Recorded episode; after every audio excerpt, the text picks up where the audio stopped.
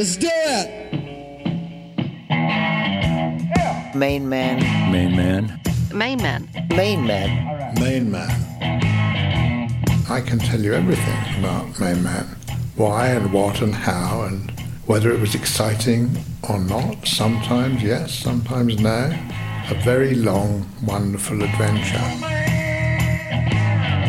Hello and welcome to episode 16 in our series that explores the history of Main Man, which was a groundbreaking management rights company that reshaped the business side of rock and roll in the 70s, becoming synonymous with the decadence and indulgences that are now rock folklore. A lot of it was going to restaurants, piling in and out of limos um, in various conditions. Main Man was formed by Tony DeFries, an entrepreneurial impresario who worked with a diverse range of clients that included Amanda Lear, Dana Gillespie, Lou Reed, Mick Ronson, Mick Ralphs, John Mellencamp, Iggy Pop, Mott the Hoople, and David Bowie. I was just writing like there was no tomorrow. I would write often four or five songs a day. I mean, I just couldn't stop. I wouldn't stop. And I didn't really know where any of the writing was going. I mean, I was trying everything I could. I wanted to work in every style. I mean, that's the kind of impression the Beatles left on you, you know, when you realise that if you had the ability to work in different styles, then use it.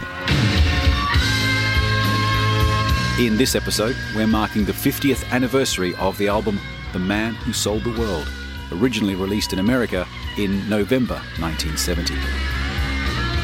Now, it's regarded as a classic and a great example of the way that David's music was evolving as he searched for the elusive follow up to the success of Space Oddity. The album was written and rehearsed while David and his fellow musicians lived together in Haddon Hall and recorded at Trident and Advision Studios in London, produced by Tony Visconti. It was the lyrical content of the songs that David was writing for this album in early 1970 that particularly impressed Tony DeFries and persuaded him to become David's manager, keen to unlock his rock star potential. At the time, David was inspired by intellectual heavyweights like William Blake, Aleister Crowley, and Franz Kafka, and his lyrics were considerably darker than earlier songs, exploring themes like madness, violence, and alienation. The title track in particular is a reference to a Victorian poem called Antigonish about a haunted mansion in Nova Scotia. The best person to explain how this work shaped the man who sold the world is Tony DeFries. The other day, upon the stair, I met a man who wasn't there. He wasn't there again today. I wish, I wish that man would go away. This is the opening verse. In this case, it was a poem written by W.E. Hearn, and it almost certainly influenced David, who was familiar with that particular writer from the late 1800s. And that line that David begins Man Who Sold the World with, we passed upon the stair. We spoke of was and when. Although he wasn't there, he said I was his friend, which came as some surprise, although I spoke into his eyes. All the music for that song was created by Visconti and Ronson, who worked together to arrange and record the musical track. Rehearsals were done at Haddon Hall to create music and arrangements. And at that point, there were no lyrics. There was simply some small part of a melody from David. And this was a complete departure from David's earlier work, which had always been inspired by vaudeville, by musical performers like Anthony Newley, by folk performers. So his entire history of work until that time was either based in this semi theatrical pantomime style of music and performance, or early folk rock bands or folk rock performers. And what was always missing was this hardcore blues rock and real hard rock influence. And this didn't come in any way from Visconti, but really came from Ronson. Ronson's influence on the music is massively noticeable on the arrangements, on the guitar sound especially, but Ronson was also very good at arranging percussion and arranging how the drums and the guitar would work, and especially keen on creating resonance between guitar, amplifier, guitar, and essentially changes, phase changes, pedal changes, changes in the acoustic to electric, and with electric guitar, very much changes that reflected the different elements you could get from creating wah wah and other types of acoustic effects, almost always influenced by the distancing of cabinet to guitar, amp to guitar, and changing that sound with different instruments. And then adding, for example, a Moog synthesizer. And that's interesting because in this case, the musician who's playing the Moog at Trident Studios, initially at Advision, is Ralph Mace. Now, here's Ralph Mace, who's a 40 plus year old classical piano player, an orchestral pianist, who's also the musical director of Mercury, which is this case is Philips at in the London space, and he's approached probably by Visconti whilst they're working on The Man Who Sold the World, particularly to come along and play a Moog synthesizer. Again, at this point in time, the Moog synthesizer was very novel. There weren't many of them, especially in England.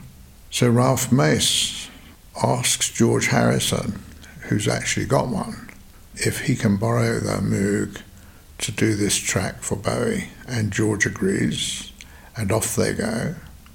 And that's one of the great features about the track that made it so different, was that you've got the Moog synthesizer, which Ronson immediately becomes acclimatized to because it's a wonderful piece of machinery that allows you to produce all kinds of uh, sound effects and tracks and instruments and it's a keyboard. And so for Ronson, who is a master of instruments and multi instrumentalist, and also engaged in creating this song, it's a treasure trove. And he can ask Mace to create specific effects and melodies and overlapping and underlying rhythms alongside drums and guitar and make it also the piano when needed.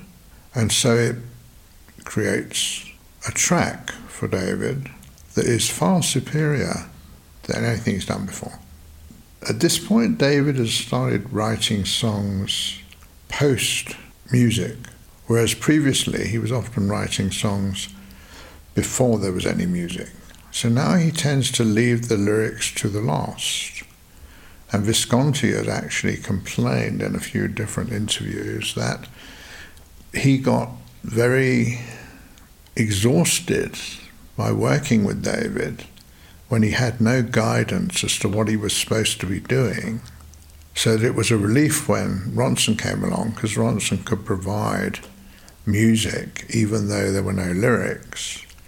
But on Man Who Sold the World, which was probably one of the first things that Ronson and Visconti did together for David, David still left the lyrics to the very last moment, and in fact only came up with the lyrics, although he might have written them earlier, but he only allowed them to be recorded at the very last moment, as it were, the point at which, when you're making a sound recording, certainly it was true in those days before digital came along, but analog sound recordings, the last phase was always the final mix, after which you had to go master the recording.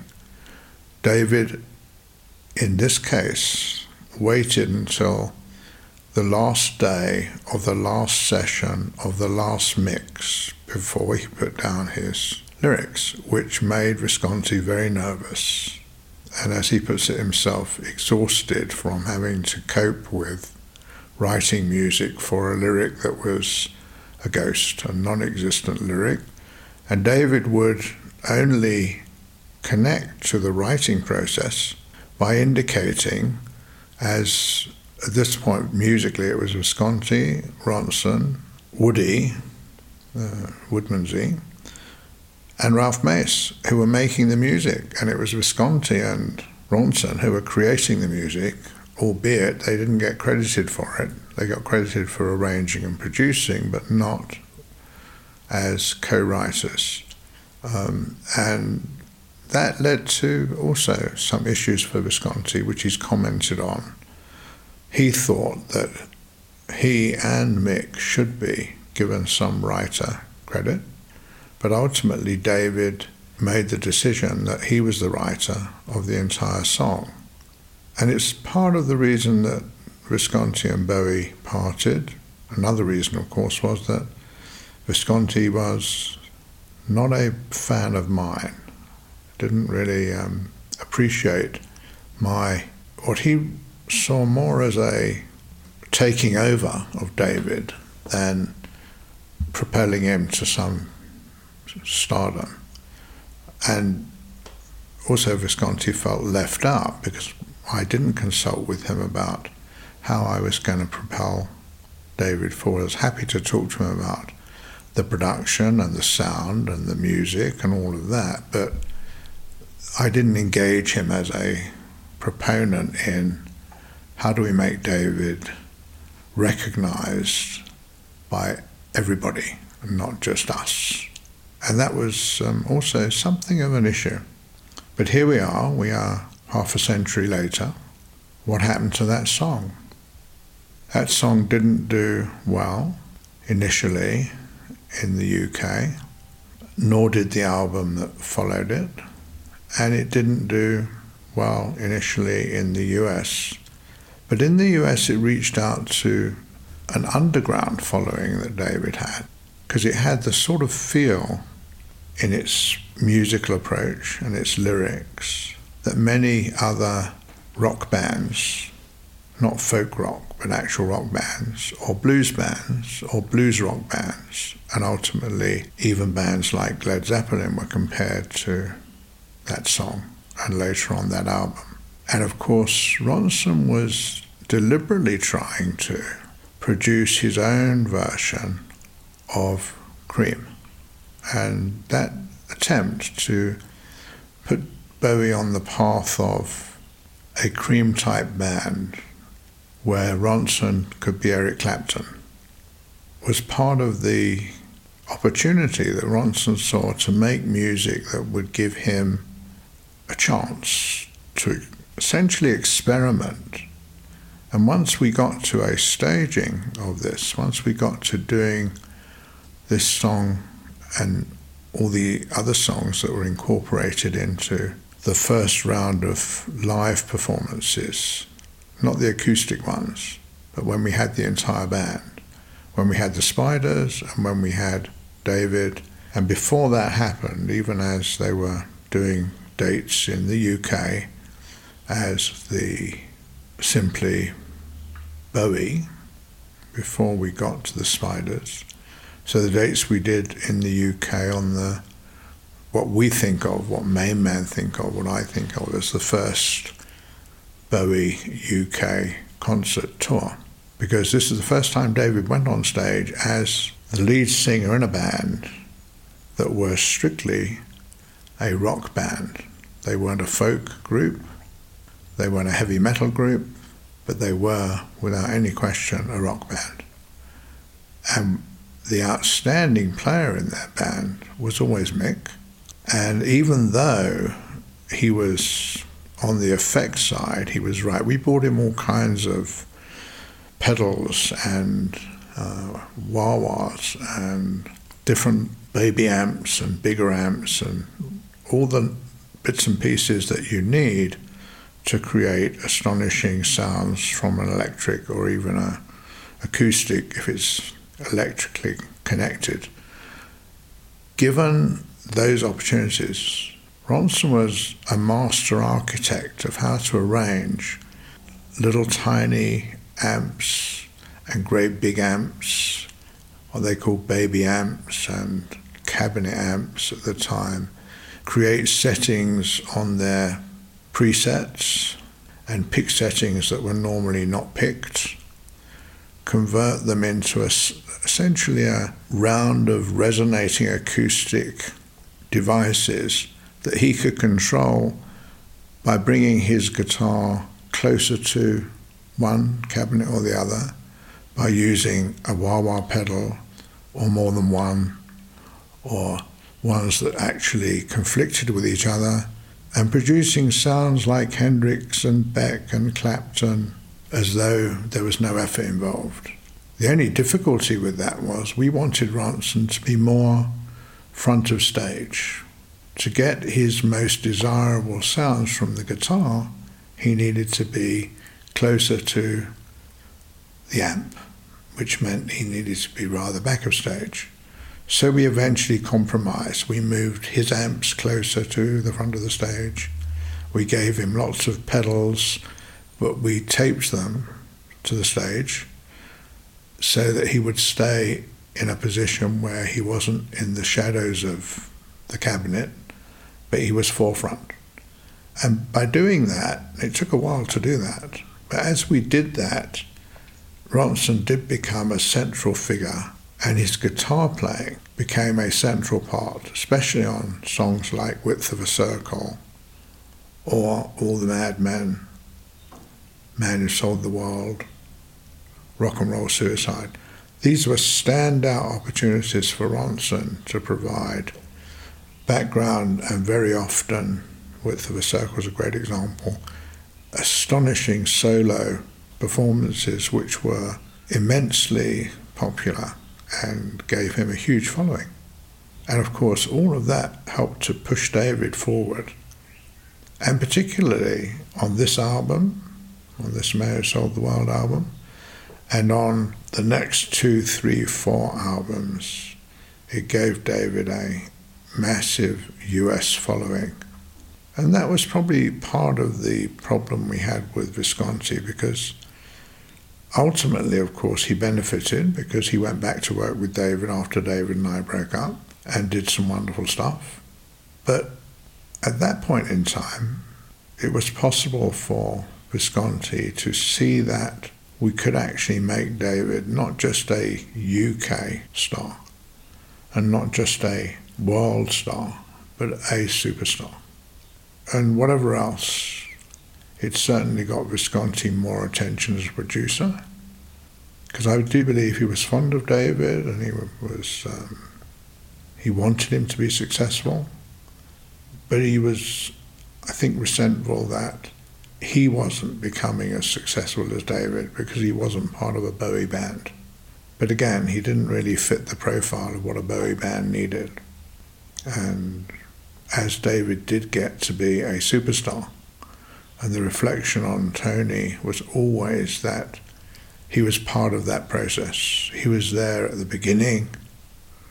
He was a fan and he was also a friend. And he was part of the history of someone who became a major musical influence, which made Tony himself a major musical influence. He and I were never really competing for anything. I simply wanted to make David famous, however it needed to be done, and he wanted to be part of a musical, if you like, evolution or revolution, which eventually became part of simply because he was there at the beginning. So, all in all, everybody benefited, even though you might consider that Ronson should have benefited more. As Tony said, it was Ronno and Visconti who created the musical thematics for The Man Who Sold the World. So at this point, it's worth including Visconti's recollections of how he and David first met Ronno and began working on the album. We started working with uh, John Cambridge, and uh, he was the drummer of a group I produced called Junior's Eyes. John was the drummer. And John told us that he came from Hull. He was in a band called The Rats. And like one of the best guitarists he ever worked with was this bloke called Mick Ronson.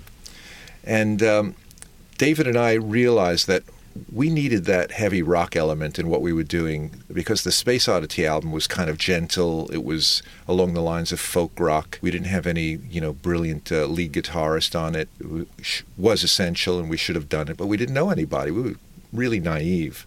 We were just finishing uh, the Space Oddity album, and I was mixing a track called Wild Eyed Boy from Freecloud, and we felt it needed some uh, guitar and some hand claps. And Mick was conveniently in the studio with his Les Paul. I think we plugged it right in the board. We, we didn't even have an amplifier.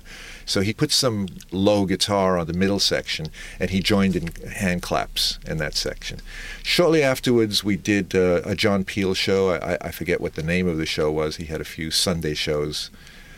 The Sunday roast, the Sunday joint. And I think they were going to call it the Sunday joint, but they didn't.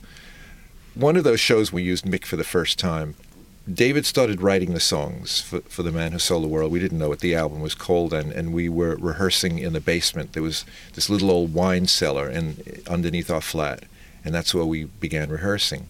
So then we felt gig worthy at a certain point, and we did some small gigs. Uh, I know, I think we did one in a pub in Croydon, and we did uh, one in Hounslow where um, Dave Cousins of the Strawbs had a weekly whatever, you know, like new bands. I think it started out as a folk night, then it became a rock night. And uh, that was one of our best gigs. We actually cut our teeth on that one. That was we got good that night. That was a good night. By this time, it, it, we we tried. You know, Space Oddity was a, a hit, and he never came up with a Space Oddity two.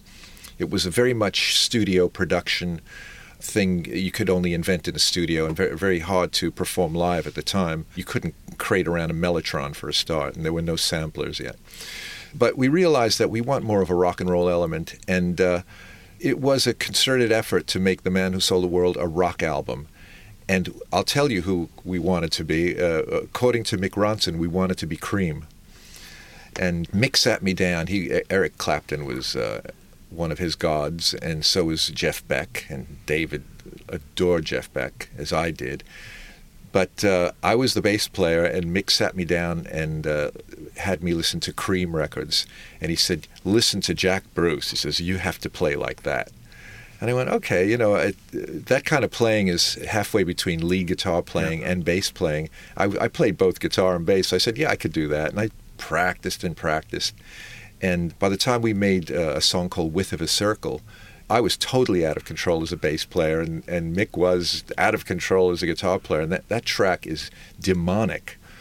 Mick certainly had a big influence on the album. He influenced the both of us forced us to go into that direction if he was going to be in the band, you know, and we loved it. You know, it was a very much a cooperative effort. He he wasn't the captain of the team. David was certainly the captain, but Mick was certainly, you know, a, a big big bonus and showed us the way. You know, we I think David and I were in rock and roll bands, you know, like with uh, 30 watt amplifiers and you know things like that. We could play pop and rock basically, but we were never in a heavy rock band. You know, Mick was the one who came in with a, uh, I think it was a 200 watt Marshall head on a stack. He had a stack of uh, two four by tens maybe, and this was classic Spinal Tap. He had everything up to 11. God, it was deafening. I've got a lovely photo of David going down there with uh, my Stratocaster trying to figure out how to play at that volume. That that's a completely different style of playing at that volume. Mick was all organized. He had the wah wah pulled back to a certain tone setting, and uh, he everything else was uh, no matter if it was the the man who sold the world or if she shook me cold all the knobs were at 10 i remember at the end of the album when it was mixed we were all sitting down and it was you know stereo was actually a new thing then But everyone the the, the sound of choice was mono but we did a good stereo mix and I handed Mick the stereo headphones. I said, "Here, listen to this in stereo. You'll hear things going left to right and all that." He goes, "He says, no, don't bother." He says, "I, I can't hear out of my right ear." And um, he said, I could only hear bass out of my right ear. So this was from a few years, or several years of playing with the uh, stack at ear height. You know, the second stack was the second cabinet was up to the height of his ears, and he used to jam his guitar up against the speaker cabinet to get more feedback. And his ear would be only inches away from a 10 inch driver. I mean, it's insane. Even though they'd been working together as The Hype and a few other variations, DeFries and Bowie were keen for David and the band to work independently of each other. It was his idea for us to be a separate entity to him. And, you know, as you could see, this early on, David had a very clear vision of who he was going to be for the rest of his life. He was it was clear that he was going to be David Bowie, and this would be his third album. The Man Who Sold the World would be his third album, and already he's got completely different backing, and there would be different backing in, in the future. But he knew this, and he encouraged us to be a band unto ourselves. Both Mick and I could sing, and we actually made a couple of hype recordings for the label, which are floating around in the internet somewhere. As Tony worked more with Ronno, he began to slowly reveal the depth of his musical talents. I loved Mick's musicianship. I loved him as a as a person, and he was very laid back. He had no agenda to push. He just wanted to play music. When we did a song like "All the Madmen" on the Man Sold the World album, David and we, we just started chatting all at once. You know, it was very much a communally made album. Mm we'd say, Tony, why don't you play some recorders on that middle part? And because David knew I played recorders, and Mick said, I play recorders too, but just like that, like not pushy. And he always like just he never pushed his agenda. He just said, "Oh, let me try this. I can do that." And uh, he was very very genteel, you know, very very affable man. And uh, it was great to work with him like that. He never really was aggressive. I wrote some parts for that album, and uh, we didn't have actual string players, but we, we hired uh, the original Moog synthesizer that came to the UK and belonged to uh, George Martin. And I wanted to use the Moog synthesizer as an orchestra the way uh, Wendy Carlos did with the Switched on Bach album. And I was already writing string arrangements, but I said this would be wonderful to synthesize it this was like I didn't even think of using the synth as a synth. You know, I wanted to use it to emulate an orchestra. And when I started writing the parts out, Mick was looking over my shoulder as you know we all lived together, and I was writing it on the kitchen table or somewhere, you know. And Mick was greatly interested, and he and he just casually dropped, you know, I, I play the violin, and uh, I studied as a kid. And I found out, you know, it just unfolded. It, as I said, he didn't push himself. He, I, I just learned casually that he played violin as a kid. He took lots of lessons. He got up to some high grade level. And his piano playing was at a high grade level, too. He could play classical piano. And he looked at me with interest doing a score, which, you know, you take a huge piece of paper with 18 lines of music across, and then you draw with pencil, you draw lines vertically, and he was so interested in that process. That's the one thing he was never introduced to. I actually helped him become a string arranger through that. And when he went on to do Hunky Dory, he got his uh, first string writing lessons to me. I mean, how to actually organize the score and all that. But as I said, it was, I knew he had it in him, and I really encouraged him to uh, live and breathe on this album. I wanted him to use all his talents. It's the kind of producer I am. DeFries was keen to ensure that the most influential rock writers and critics of the time were continually updated on David's musical evolution. And one of the key supporters during this period was Charles Shaar Murray, who really appreciated David's talent. And he was one of the first to acknowledge the importance of Ronno's skills. The way I always saw it was if you look at them as a group, then Ronno was Keith to David's Mick and a lot of the fans perceived them as a double act in the same way that Jagger and Richards were. You know, a classic lead singer and guitarist stage front team. I mean, Mick, you know, if we look at the Jagger Richards or Page Plant analogy, Mick didn't write and didn't produce, except when they co produced Lou Reed's album, which is another story.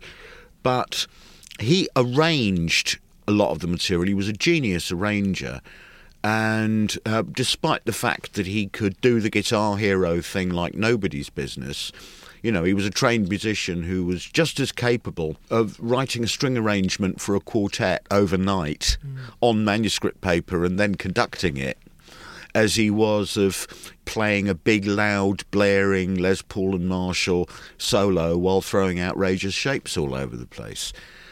David never had a proper on-stage foil either before or since.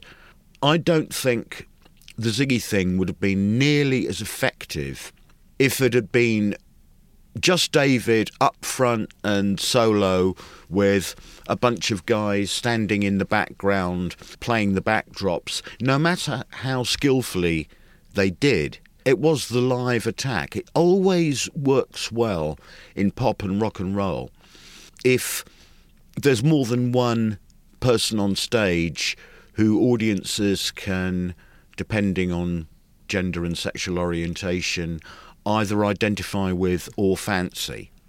And for a lot of people who might have regarded, you know, David as too fey or remote, there was Ronno giving it the working class guitar hero with muscles thing.